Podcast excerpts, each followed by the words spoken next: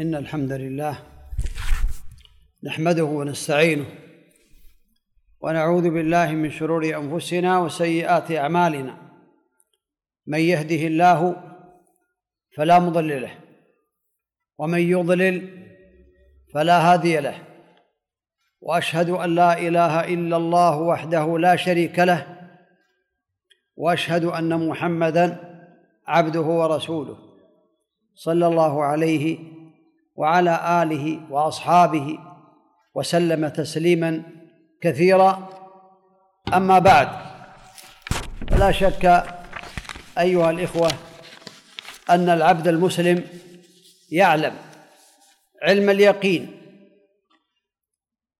أن الله تعالى ما خلق الجن والإنس إلا لعبادته سبحانه وتعالى كما قال سبحانه وما خلقت الجن والإنس إلا ليعبدون ما أريد منهم من رزق وما أريد أن يطعمون.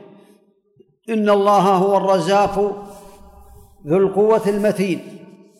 فالله تعالى خلق الجن والإنس من أجل هذه الحكمة وهي عبادة الله تعالى وحده. فإذا قام العبد بعبادة الله تعالى كتب الله له كما يحبه ويرضاه كتب الله له السعادة في الدنيا والآخرة. جعله سعيدا في دنياه وفي أخراه وأحبه سبحانه وتعالى. ولهذا قال سبحانه وتعالى من عمل صالحا من ذكر أو أنثى وهو مؤمن فلنحيينه حياة طيبة ولنجزينهم أجرهم بأحسن ما كانوا يعملون. فالإنسان الذي يعمل الصالح وهو مؤمن سواء كان ذكرا أو أنثى يكون سعيدا في الدنيا والآخرة. كما قال الله تعالى يا أيها الذين آمنوا اتقوا الله وقولوا قولا سديدا يصلح لكم أعمالكم ويغفر لكم ذنوبكم ومن يطع الله ورسوله فقد فاز فوزا عظيما.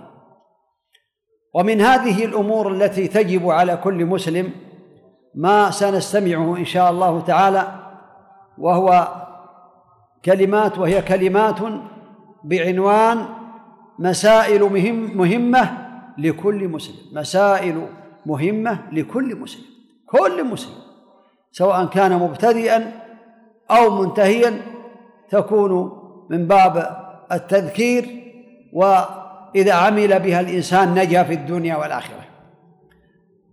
أول هذه المسائل وأعظم هذه المسائل ما من أجله خلق الله تعالى الجن والإنس وهو التوحيد وأنواعه. توحيد هو إفراد الله تعالى بما يختص به من الأسماء والصفات والربوبية والألوهية. هذا هو توحيد الله تعالى. والتوحيد في الحقيقة هو ينقسم إلى هذه الثلاثه الأقسام على حسب الاستقراء من الكتاب والسنة. فالأول توحيد الربوبية وهو عبادة الله تعالى وحده إفراد الله تعالى بالعبادة إفراد الله تعالى بأفعال العباد. هذا هو توحيد الألوهية. لا يعبد لا يعبد المسلم إلا الله. ولا يتوكل إلا عليه ولا يذبح إلا له ولا ينذر إلا له ولا يعطي إلا له ولا يحب إلا له سبحانه ولا يم ولا يبغض إلا فيه سبحانه وتعالى. هذا هو توحيد الألوهية وهو إفراد الله تعالى بالعبادة. وتوحيد الربوبية وكل الناس من الجن والإنس قد قاموا به وعملوا به وإن كابروا.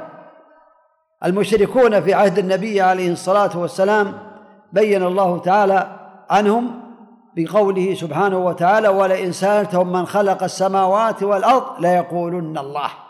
يعترفون بتوحيد الربوبية لكنهم لا يعترف لم يعترفوا بتوحيد الألوهية ولهذا لم يدخلوا في الإسلام.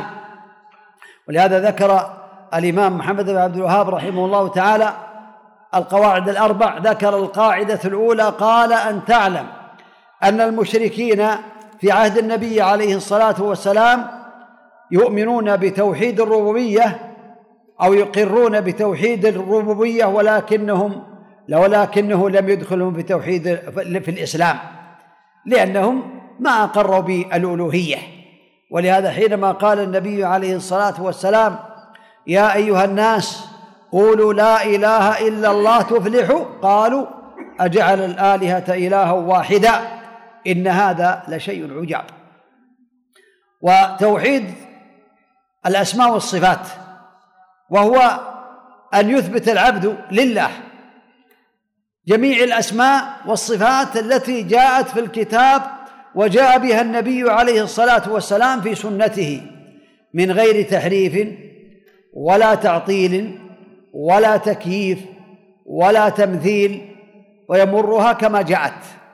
فالله تعالى له صفات تليق بجلاله له سمع لا كأسماعنا وبصر لا كأبصارنا ويدان لا كأيدينا ووجه لا كوجوهنا وهكذا جميع الصفات استوى على العرش استواء يليق بجلاله لا كاستواء خلقه وهكذا.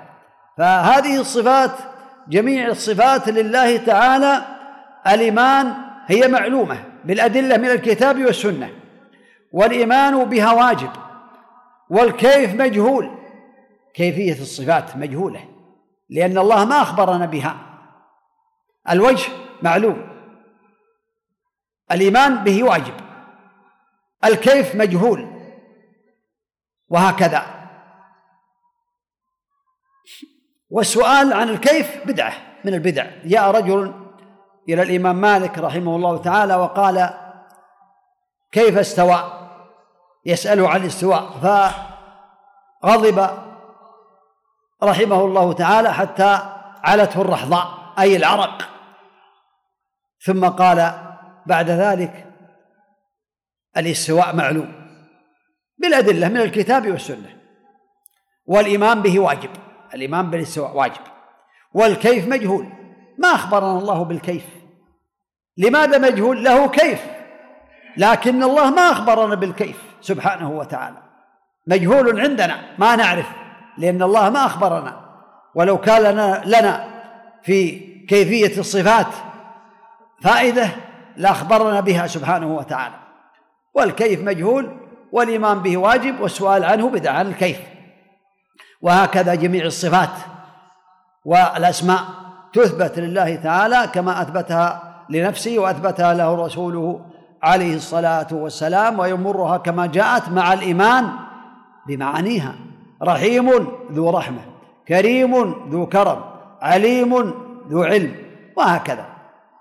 هذه رؤوس أقلام من المسائل التي تجب على المسلم والتي يستفيد المسلم منها دائما. الأمر الثاني في هذه المسائل أنواع الشرك. الشرك نوعان أعاذنا الله وإياكم منه شرك أكبر يخرج من الإسلام ويخلد صاحبه في النار والعياذ بالله.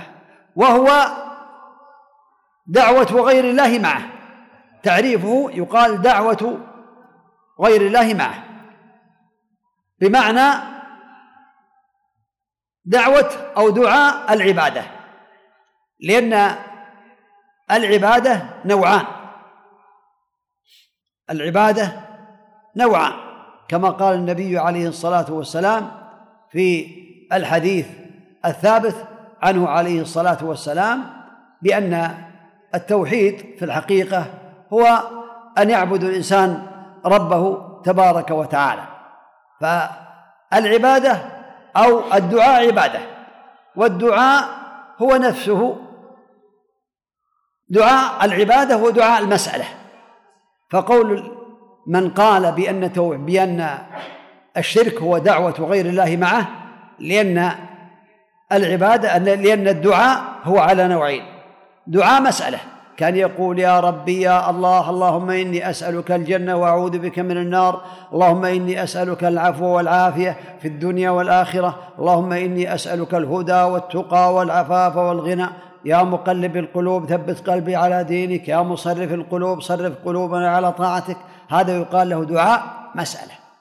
أما دعاء العبادة فهو أشمل. أشمل من دعاء المسألة.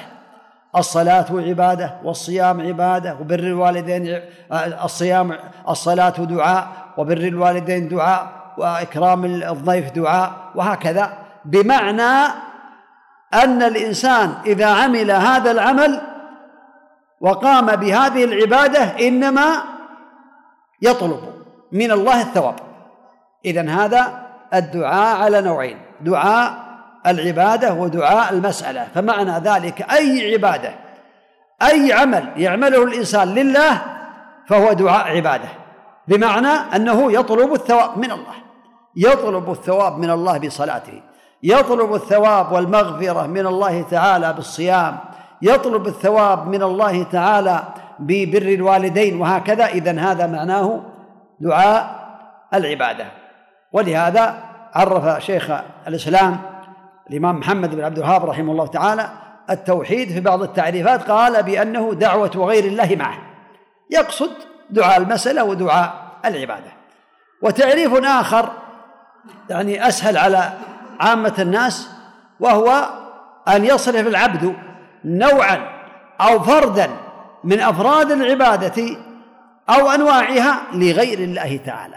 هذا تعريف كذلك جامع مانع يصرف العبد نوعا من أنواع العبادة أو فردا من أفرادها لغير الله تعالى.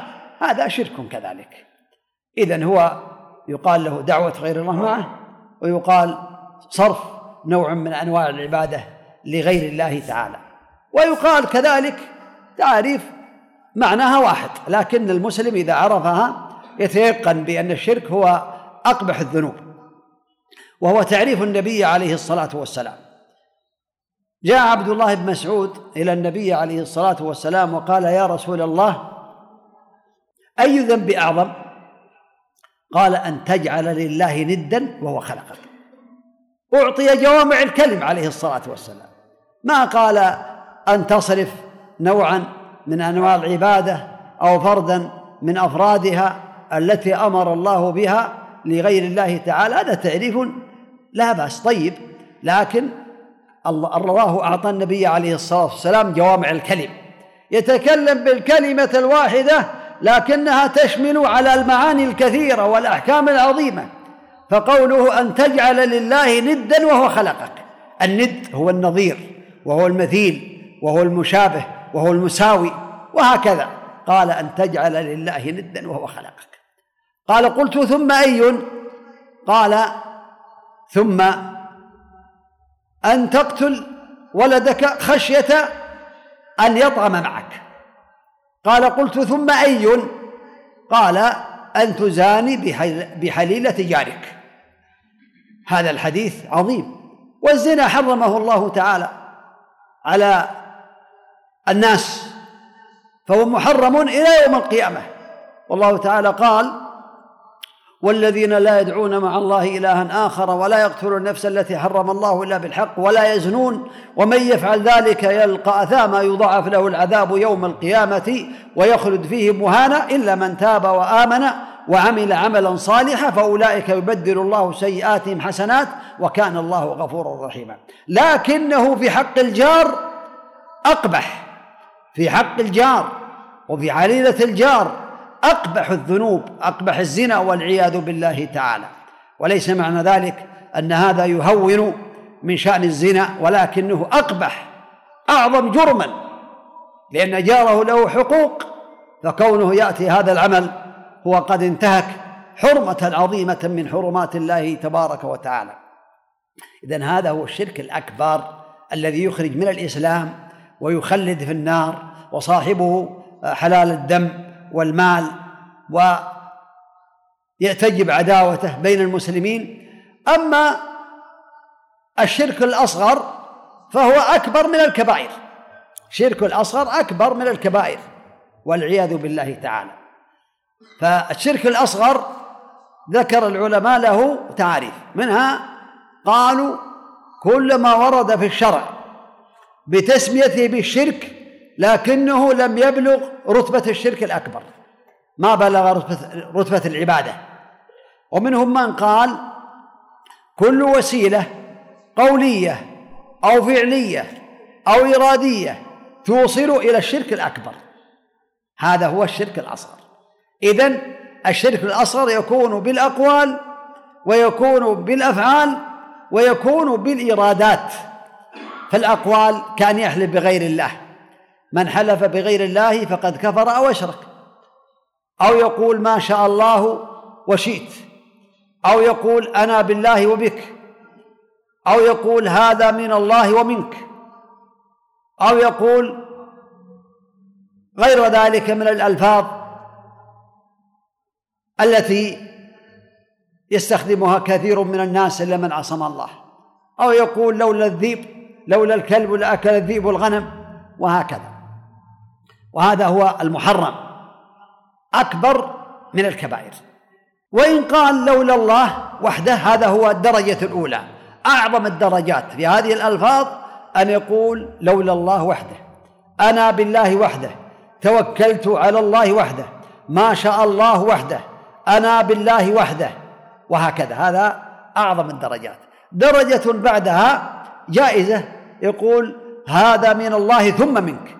أنا بالله ثم بك. ما شاء الله ثم شئت. هكذا هذه الدرجة جائزة لكن الأفضل منها أن يقول وحده. والشرك هو أن يقرن بالواو كما تقدم. هذا بالنسبة لشرك الأقوال. شرك الأقوال في الشرك الأصغر.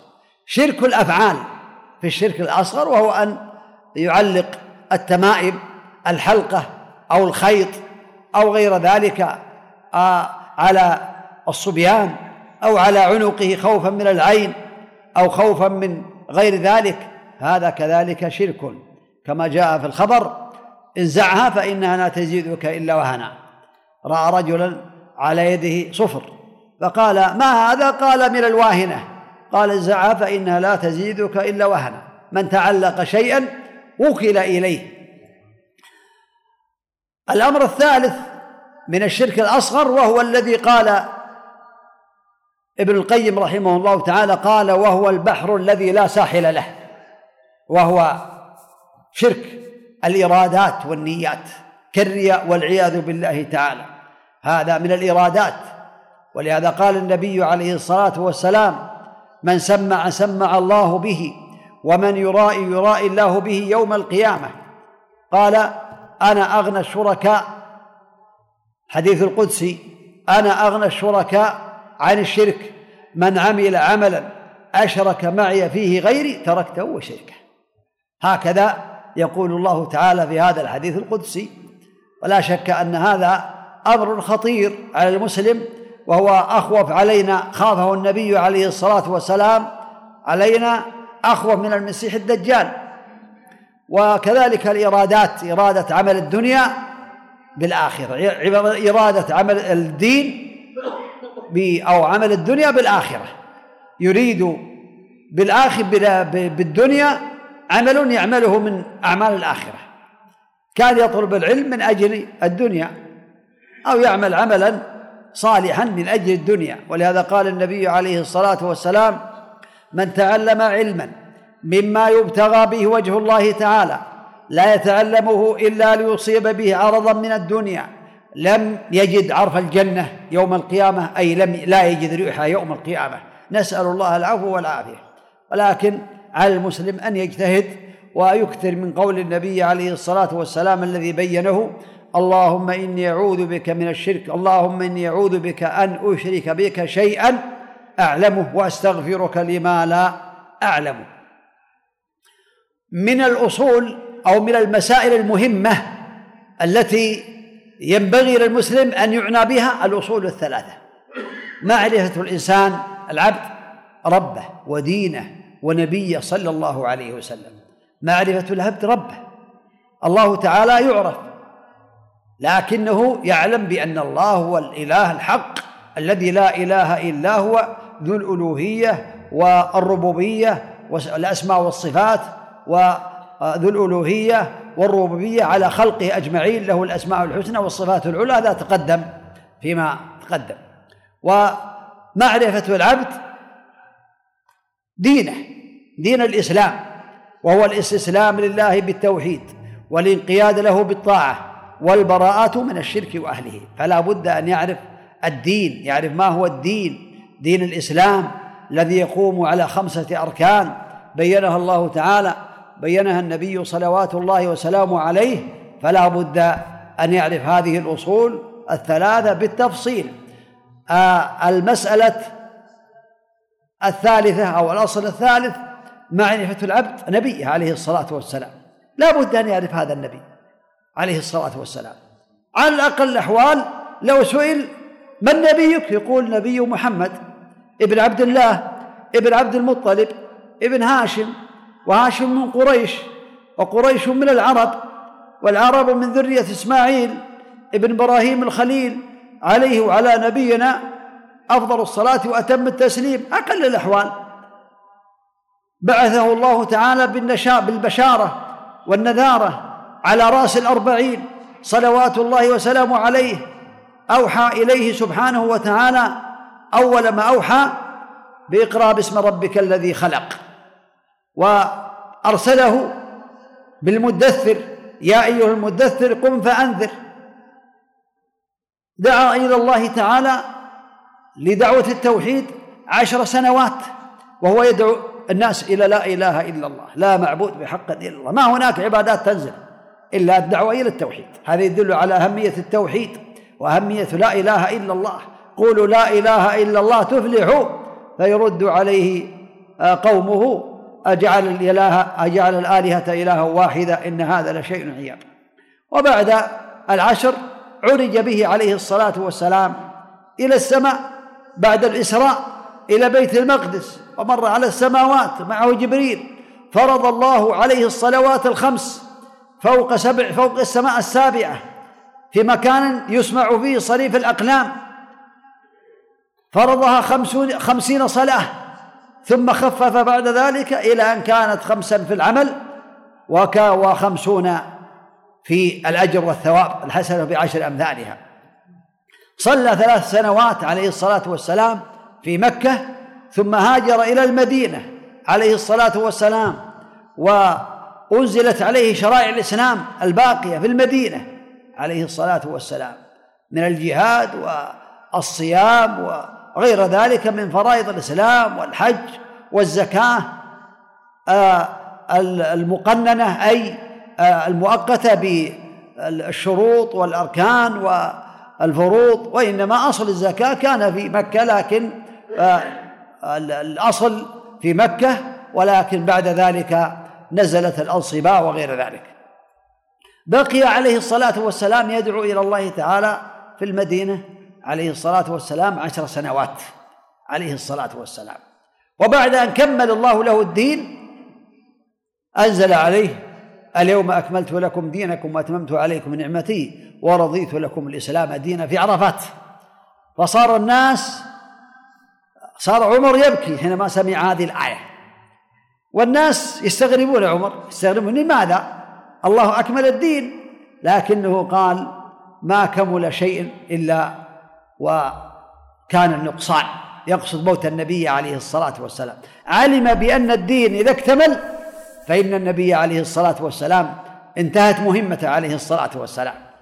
ثم توفاه الله تعالى عليه الصلاة والسلام شهيدا عليه الصلاة والسلام بسبب الشاة المصلية آه، المسمومة التي سمتها اليهود اليهودية. بقي هذا سم وقال عند موته الآن أوان انقطاع أبهري أو أبهري أو كما قال عليه الصلاة والسلام. معنى ذلك أنه أثر عليه السم فهو مات شهيدا نبيا رسولا عليه الصلاة والسلام. جمع الله له بين الخيرات كلها. اللهم صل وسلم عليه. مات عليه الصلاة والسلام ودينه باق. لا خير إلا دل الأمة عليه ولا شر إلا حذرها عنه. من أطاعه دخل الجنة ومن عصاه دخل النار. أقل الأحوال يعرف الإنسان عن النبي هذه الأمور. يعرف هذا عنه عليه الصلاة والسلام. بعض الناس لو قل من نبيك؟ يقول محمد. من محمد؟ في ناس كثر يقال لهم محمد. لا يعرف هذا. لا بد أن يتعلم على الأقل الأحوال. يقول ما سمعتم. هذه الأصول الثلاثة التي يسأل عنها الإنسان في قبره. من ربك؟ ما دينك؟ من نبيك؟ ولهذا قال النبي عليه الصلاة والسلام ذاق طعم الإيمان من رضي بالله ربا وبالإسلام دينا وبمحمد رسولا صلى الله عليه وسلم. هذا من أدلة الأصول الثلاثة. ذاق طعم الإيمان. ويسأل الإنسان في قبره كما جاء في الحديث الصحيح من ربك؟ ما دينك؟ من نبيك؟ هذه الأصول الثلاثة آه، أصول مهمة لا بد منها للمسلم. يعرف المسلم كذلك القواعد الأربع. التي وليس من شرط أن يحفظها لكن يتقنها على الأقل الأحوال التي يجب على كل مسلم أن يتعلمها. القاعدة الأولى أن الكفار الذين بعث فيهم النبي عليه الصلاة والسلام كانوا يقرون بتوحيد الربوبية ولكنه لا لم يدخلهم بالإسلام لأنهم لم يقروا بتوحيد الألوهية كما سمعتم في الآية. القاعدة الثانية أنهم كانوا يعبدون غير الله ويقولون ما نعبدهم إلا ليقربونا إلى الله زلفى. ما يعبدونهم لأنهم يعطون ويمنعون ويخفضون ويرفعون لا يقولون لأنهم يقربون إلى الله زلفى. وهكذا المشركون عباد القبور يقول يا سيدي فلان يا سيدي لو سئلت تقول هذا يعني يشفى عند الله له جاه هذا هو شرك المشركين. القاعدة الثالثة أن النبي عليه الصلاة والسلام خرج وبعث في أناس يعبدون الأشجار والأحجار والأصنام والجن والملائكة والصالحين يدعونهم من دون الله ويستغيثون بهم من دون الله في آه، آه، الرخاء. أما الشدائد لا شدائد لا يدعون إلا الله. قال هذا ولهذا بعثه فقاتلهم جميعا عليه الصلاة والسلام.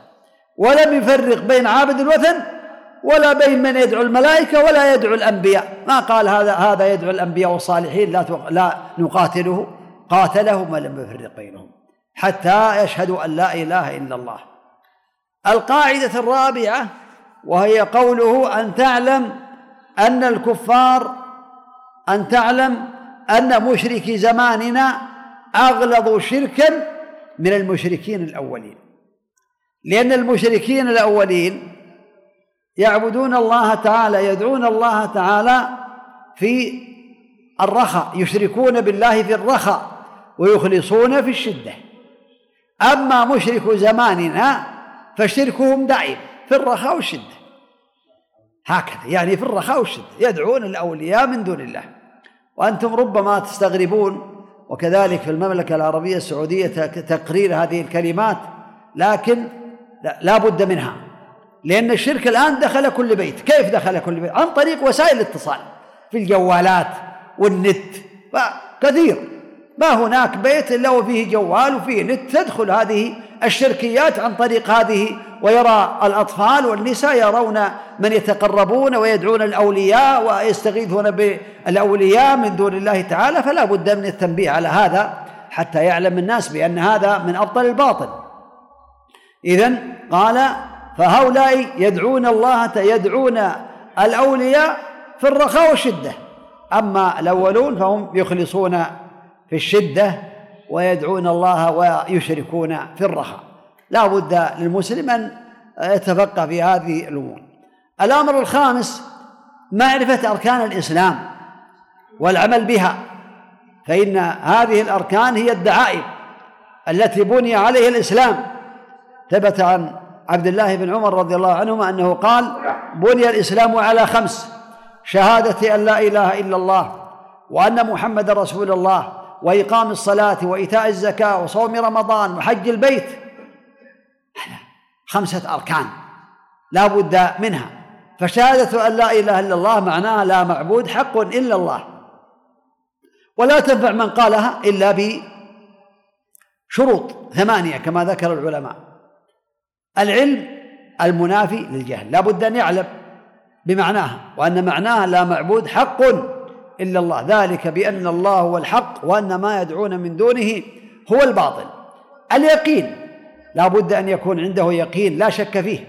ولهذا قال النبي عليه الصلاة والسلام أشهد أن لا إله إلا الله وأشهد أني رسول الله.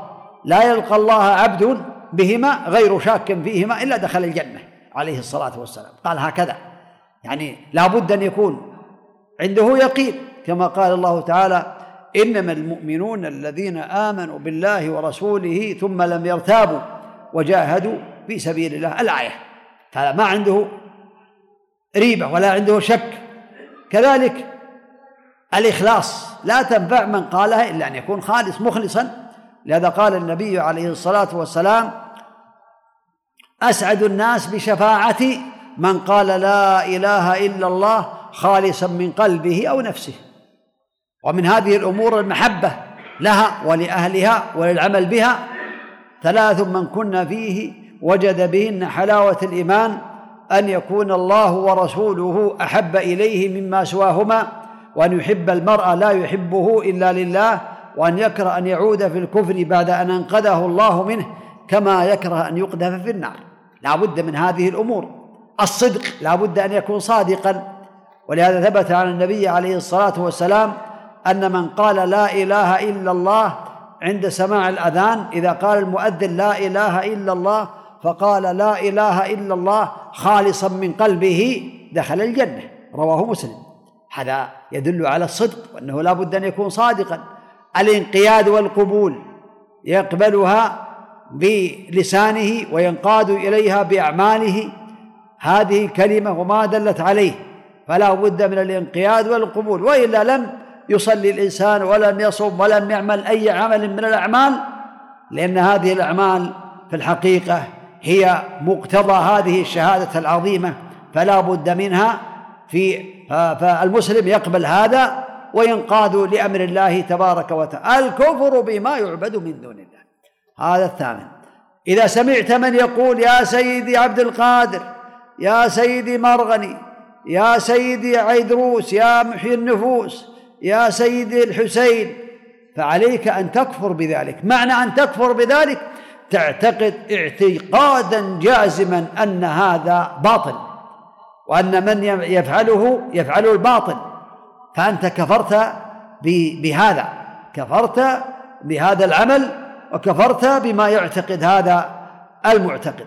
شهادة أن محمد رسول الله عليه الصلاة والسلام معناها لو سئل الإنسان عن معنى شهادة محمد رسول الله يقول معناها الاعتقاد الجازم أن محمد بن عبد الله ابن عبد المطلب ابن هاشم القرشي عليه الصلاة والسلام هو رسول الله حقا للجن والإنس ولا بد أن يضيف إلى ذلك لا نبي بعده عليه الصلاة والسلام. هذه معرفة معنى شهادة محمد رسول الله. مقتضاها الدليل على أن هذا العبد قد شهد أن محمدا رسول الله مقتضاها طاعته فيما أمر تصديقه فيما أخبر وطاعته فيما أمر عليه الصلاة والسلام. واجتناب ما نهى عنه وزجر ولا يعبد الله إلا بما شرع. إذا فعل ذلك فقد شهد أن محمدا رسول الله حقا عليه الصلاة والسلام. فلا بد للمسلم أن يعنى بهذا. الصلاة هي الركن الثاني من أركان الإسلام. من حافظ عليها كانت له نورا وبرهانا ونجاة يوم القيامة ومن لم يحافظ عليها لم يكن له نور ولا برهان ولا نجاة وحشر يوم القيامة مع فرعون وهامان وقارون وأبي بن خلف. العهد الذي بيننا وبينهم الصلاة فمن تركها فقد كفر بين الرجل والكفر والشرك ترك الصلاة. رواه مسلم. هكذا الصلاة هي أعظم أركان الإسلام بعد الشهادتين كما بين النبي صلوات الله وسلامه عليه. الصلاة لها أركان ولها شروط لا يتسع المقام لتفصيلها لكن يشار إليها حتى تستقر في ذهن العبد. شروط الصلاة لا تقبل إلا بشروط ذكرها العلماء. الإسلام فلا يقبل الله الصلاة إلا من المسلم والعقل المجنون لا يجب عليه. إسلام والعقل والتمييز كذلك. الطفل الصغير الذي ذو سن التمييز لا يؤمر بالصلاة ولا تصح ممن منه إذا جبر على ذلك حتى يميز. الإسلام والعقل والتمييز ورفع الحدث لا تقبل الصلاة إلا بالطهارة. لقول النبي عليه الصلاة والسلام لا صلاة لأحدكم إذا أحدث حتى يتوضأ. وقال لا تقبل صلاة بغير طهور ولا صدقة من غلول. لا تقبل الصلاة إلا بطهور ولا صدقة إلا من غلول. فلا بد من الطهارة. وهي رفع الحدث الأكبر والأصغر. فالأكبر هو فالأصغر يكون بأمور ذكرها العلماء من الأدلة. زوال الخروج من السبيلين. والخارج الفاحش النجس من الجسد والنوم وأكل لحم الإبل ومس الفرج قبلا أو دبرا. والردة على الإسلام أعاذنا الله وإياكم من ذلك. فإذا حصل شيء من ذلك فهذا لا بد أن يتوضأ. كذلك موجبات الغسل معروفة وهي خروج المني دفقا بلذة والتقاء الختانين وكذلك انقطاع دم الحيض. وانقطاع دم النفاس. هذه وكذلك إذا مات الميت وجب أن يغسل كما يجب أن يصلى عليه فرض كفاية. هذه يقال لها موجبات الغسل.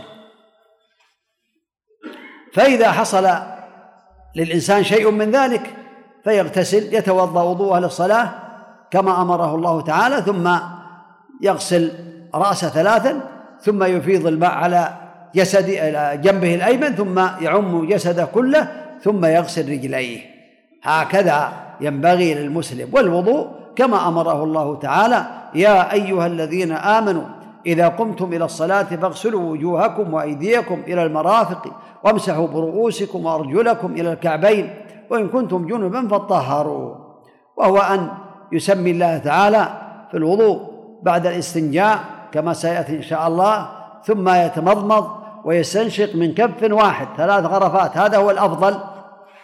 أن يستنشق ويتمضمض من كف واحد ثم يغسل وجهه من الأذن إلى الأذن ومن منابت الشعر إلى أسفل الذقن ثم يغسل يده اليمنى إلى المرفق والمرفق مغسول قوله إلى المرافق أي مع المرافق ثم يمسح ثم اليسرى ثم يمسح برأسه يدبر ويقبل ثم يجعل إبهاميه أو سباحتيه في أذنيه ويدير الإبهامين من خلف الأذنين ثم يغسل رجل اليمنى واليسرى إلى الكعب والكعب مغسول لقوله تعالى إلى الكعبين أي مع الكعبين.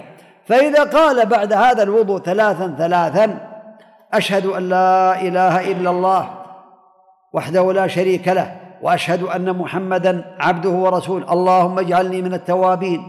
واجعلني من المتطهرين. غفر قاف فتحت له أبواب الجنة الثمانيه يدخل منها يشاء.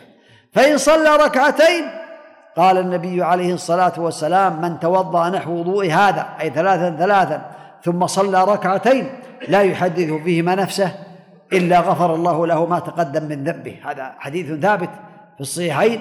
قال في حديث عقبة ما من أسبغ الوضوء. من أسبغ الوضوء ثم صلى ركعتين مقبل عليهما بقلبه ووجهه إلا وجبت له الجنة. رواه مسلم. هذا فضل عظيم وثواب كبير. هذا من شروط الصلاة. كذلك ينبغي للمسلم أن يعلم بأن الوضوء لا يقبل إلا بعشرة شروط ذكرها العلماء. لا بد منها. الإسلام لا يقبل الوضوء إلا من المسلم والعقل لا يقبل من المجنون والتمييز لا الذي ذول السبع لا لا يتوضأ ولا يؤمر بالوضوء. والتمييز والنية ينوي رفع الحدث. واستصحاب حكمها بأن لا ينوي قطعها حتى تتم الطهارة. لو بدأ الإنسان بالوضوء ثم بعدما مسح رأسه قال بقي القدمان إذن والوقت لم يدخل إذن أترك الوضوء إلى أن يدخل الوقت. ثم قال سبحان الله ما بقي للقدمين؟ أغسل القدمين. حتى يكون أكون على طهارة. بطل وضوءه. لماذا؟ لأنه قطع النية. قال واستصحاب حكمها بألا ينوي قطعها حتى تتم الطهارة. كذلك الصلاة. لو أراد الإنسان يصلي ثم يعني سنة مثلا ثم أراد أن يقطعها. و يعني نزل يديه وأراد أن قال سبحان الله كمل. أراد خلاص ما ما ما استتمت النية. قال واستصحاب حكمها بألا ينوي قطعها حتى تتم الطهارة. وطهورية ماء لابد أن يكون الماء طهور. ما يكون نجس ما فيه نجاسة. وإباحته ما يكون مسروق ولا مغصوب. واستنجاء أو استجمار قبله لا بد أن يكون الاستنجاء قبله عند خروج البول أو الغائط ولو بعد ولو كان قبل ذلك. وانقطاع موجب.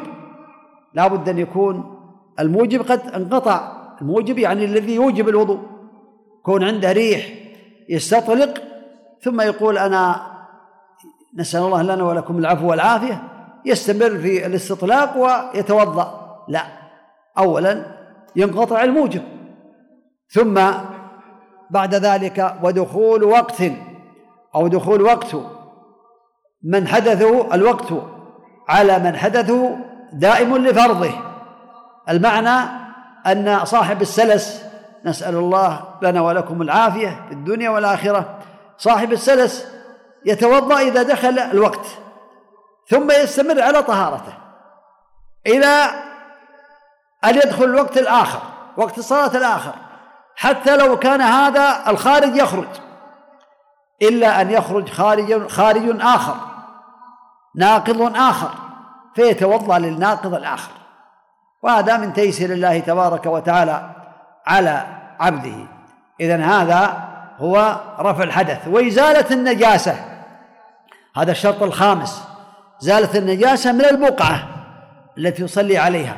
ما يكون عليها بول ولا تكون فيها نجاسة. ومن الجسد ومن الثياب التي يلبسها في هذه الصلاة. لا بد أن تزال النجاسة من هذه الأشياء.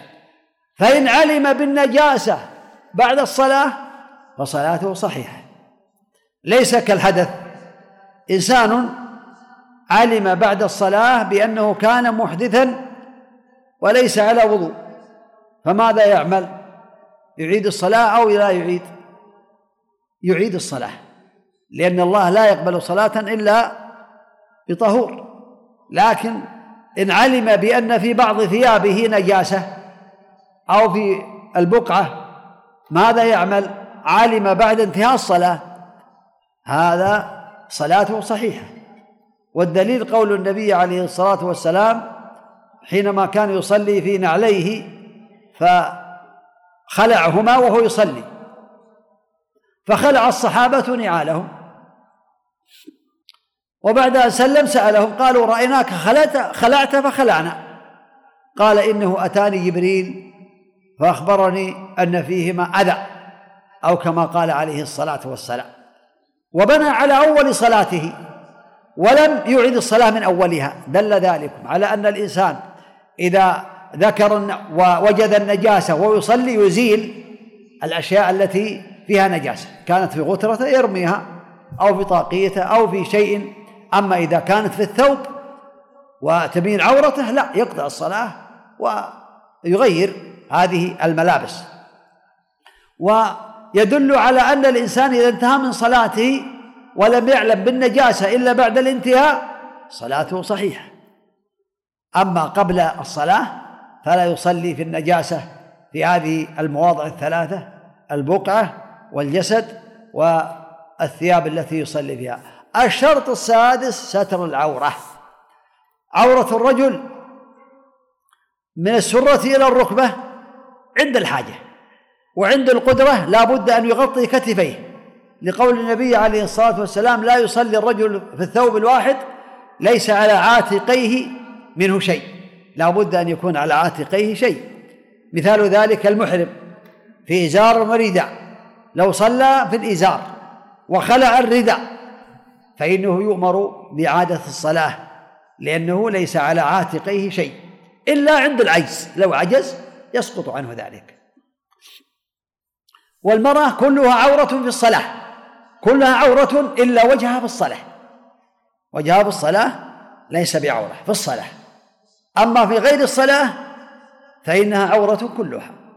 فإذا جاء رجال إليها وهي تصلي أو كانت بين الرجال في السفر أو غير ذلك الزحام فإنها تغطي وجهها كذلك كما تغطيه وهي محرمة إذا كان عندها رجال. إذا هذا الشرط السادس. الشرط السابع دخول الوقت. فلا تقبل الصلاة إلا بعد دخول وقتها.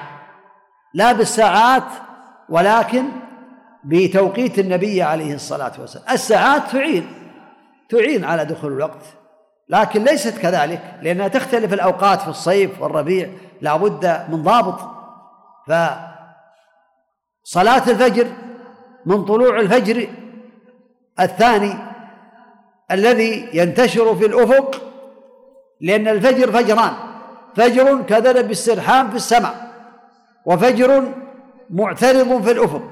فالفجر الذي كذب بالسرحان هذا هو الفجر الأول الفجر الكاذب. لا يصلى لا تصلى الفريضة فيه. وأما الفجر الثاني فهو الذي تبدأ وقت الفريضة أن تصلى بعد طلوعه إلى طلوع الشمس. وصلاة المغرب الظهر عند ميول الشمس من كبد السماء إلى جهة الغروب. إلى أن يصير الظل كل شيء مثله مرة. وصلاة المغرب عند غروب الشمس. وصلاة العشاء إذا غاب الشفق الأحمر. هذا إمامة جبريل في اليوم الأول.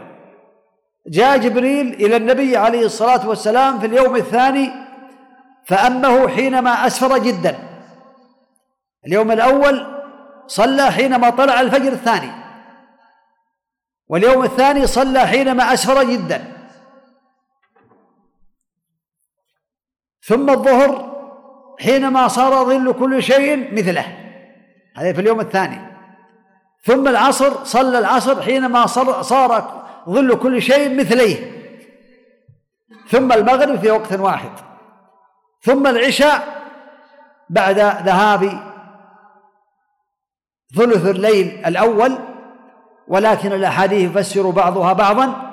جاءت الأحاديث الأخرى تفسر أن صلاة العشاء تمتد إلى نصف الليل. هكذا إمامة جبريل للنبي عليه الصلاة والسلام. فهذه الأوقات لا بد منها فلا تصح الصلاة قبل وقتها ولا تصح بعد خروج وقتها إذا كان متعمدا. هذا الشرط السابع. الشرط الثامن استقبال القبلة. فلا تقبل الصلاة إلا باستقبال القبلة. الشرط التاسع النية. إنما الأعمال بالنيات. أركان الصلاة. لا بد للمسلم أن يعرفها ويعمل بها. الركن الأول تكبير القيام مع القدرة في الفرض. أما في النفل فله أن يصلي جالسا. صلاة الليل وصلاة النوافل وغير ذلك من النوافل له أن يصلي جالسا لكن ليس له من الأجر إلا النصف. صلاة القائم صلاة القاعد على النصف من صلاة القائم فله أن يصلي جالسا لكن ليس له إلا نصف صلاته. هذا إذا كان غير معذور. أما إذا كان معذورا فالحمد لله له الصلاة كاملة. إذن القيام مع القدرة في الفرض وتكبيرة الإحرام بقوله الله أكبر وقراءة الفاتحة والركوع والرفع من الركوع والسجود على الأعضاء السبعة. الكفان مع الجبهة والأنف مع الركبتين وأطراف القدمين. أمرت أن أسجد على سبعة أعظم كما قال النبي عليه الصلاة والسلام. فإن سجد على ستة فصلاته باطلة. لو سجد ورفع إحدى رجليه أو رفع قدميه ولم تصل إلى الأرض أثناء سجوده. أما إذا وصلت إلى الأرض قبل الرفع فلا بأس. صلاته صحيحة لكن لو سجد وإحدى رجليه مرفوعة حتى يرفع من السجود الصلاة باطلة. كذلك لو سجد على أنفه وهذه مسائل ربما يكون بعض الناس وأكثر الناس يعرفها والحمد لله لكن لا بد من ذكرها حتى يتفقه المسلم. لأن ما كل الناس يعرفونها فإن سجد على أنفه ولم يسجد على جبهته فما حكم صلاته أو سجد على جبهته ولم يسجد على أنفه هل يجزي ذلك؟ لا الصلاة باطلة لماذا؟ ما الدليل؟ لقول النبي عليه الصلاة والسلام أمرت على أن أسجد على سبعة أعظم ثم قال والجبهة وأشار إلى أنفه. قال الجبهة وأشار إلى أنفه. دل ذلكم على أن الأنف يسجد عليه مع الجبهة. إذن هذا لا بد منه. هذا من أركان الصلاة. السجود على الأعضاء السبعة والرفع منه. رفع من السجود. والجلوس بين السجدتين. والطمانينة في جميع الأركان بحيث يرجع كل عضو إلى فقاره. يطمئن في ركوعه وسجوده. والتشهد الأخير والصلاة على النبي عليه الصلاة والسلام الصلاة الإبراهيمية والتسليمتان. تسليمة واحدة لم يثبت عن النبي عليه الصلاة والسلام أنه سلم تسليمة واحدة إلا في صلاة الجنازة. إذن هذا هي هذه هي أركان الصلاة. واجبات الصلاة ثمانية. جميع التكبيرات ما عدا تكبيرة الإحرام. وقول سبحان رب العظيم في السجود مرة واحدة في الركوع مرة واحدة. وإن زاد ثلاثا كان أفضل أقل الكمال ثلاثا. وقول سمع الله لمن حمده للإمام والمنفرد. وقول ربنا ولك الحمد للكل للإمام والمنفرد والمأموم. وقول سبحان ربي الأعلى في السجود. وقول ربي اغفر لي بين السجدتين. والتشهد الأول والجلوس له. هذه شروط الصلاة وأركان الصلاة واجبات الصلاة. الفرق بين الأركان والشروط. ما هو؟ الشروط قبل الصلاة. كل الشروط قبل الصلاة. الأركان أثناء الصلاة. الفرق بين الأركان والواجبات. الأركان لا يسقط لا تسقط لا سهوا ولا جهلا ولا عمدا.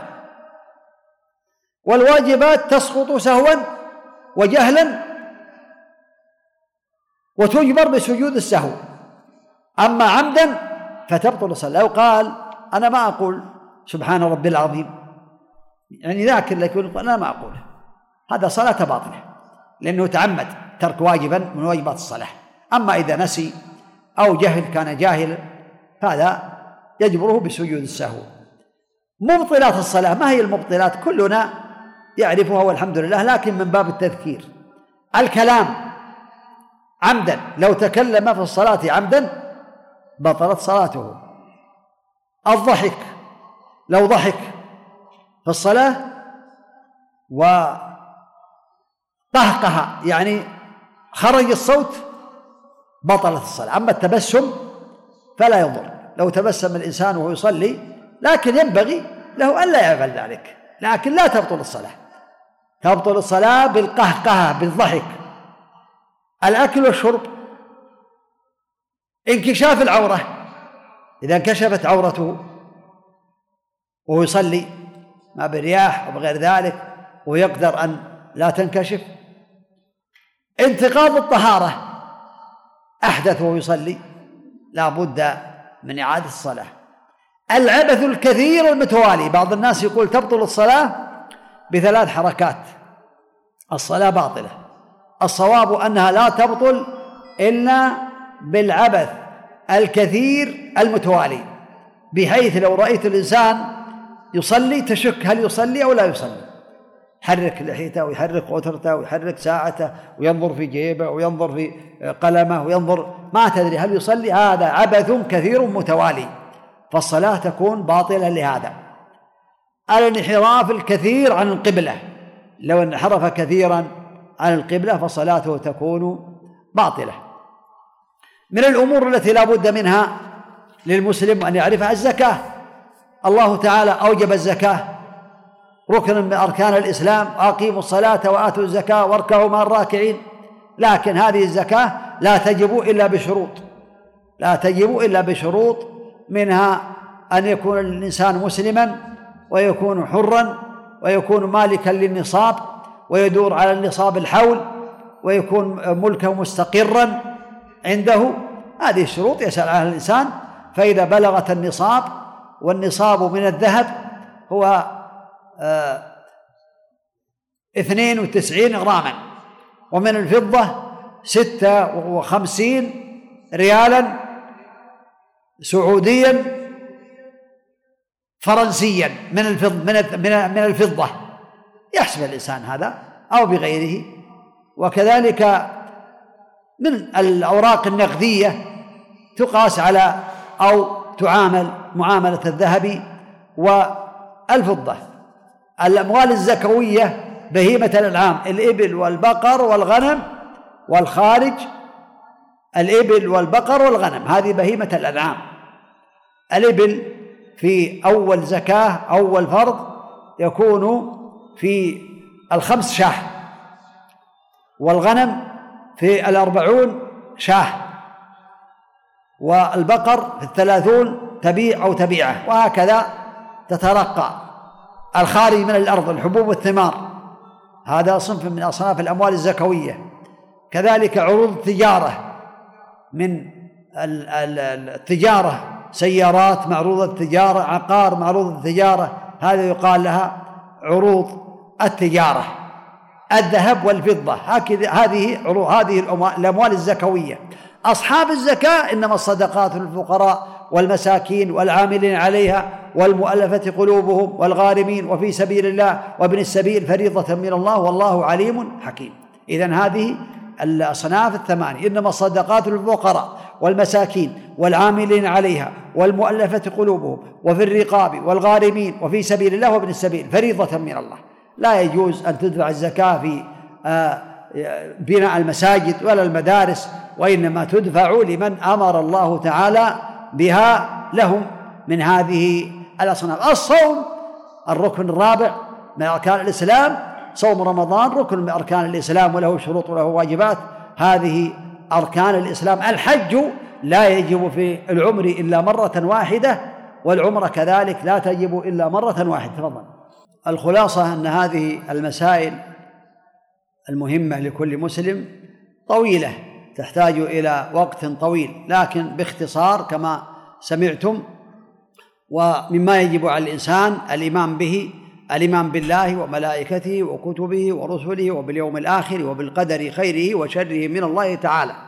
ولا شك أن الإيمان بالقدر ينبغي للمسلم أن يعلم أنه لا يكون مؤمنا بالقدر إلا إذا حقق أربعة أمور. الإيمان بالعلم السابق الأزلي وأن الله علم ما كان وما يكون وما لم يكن لو كان كيف كان.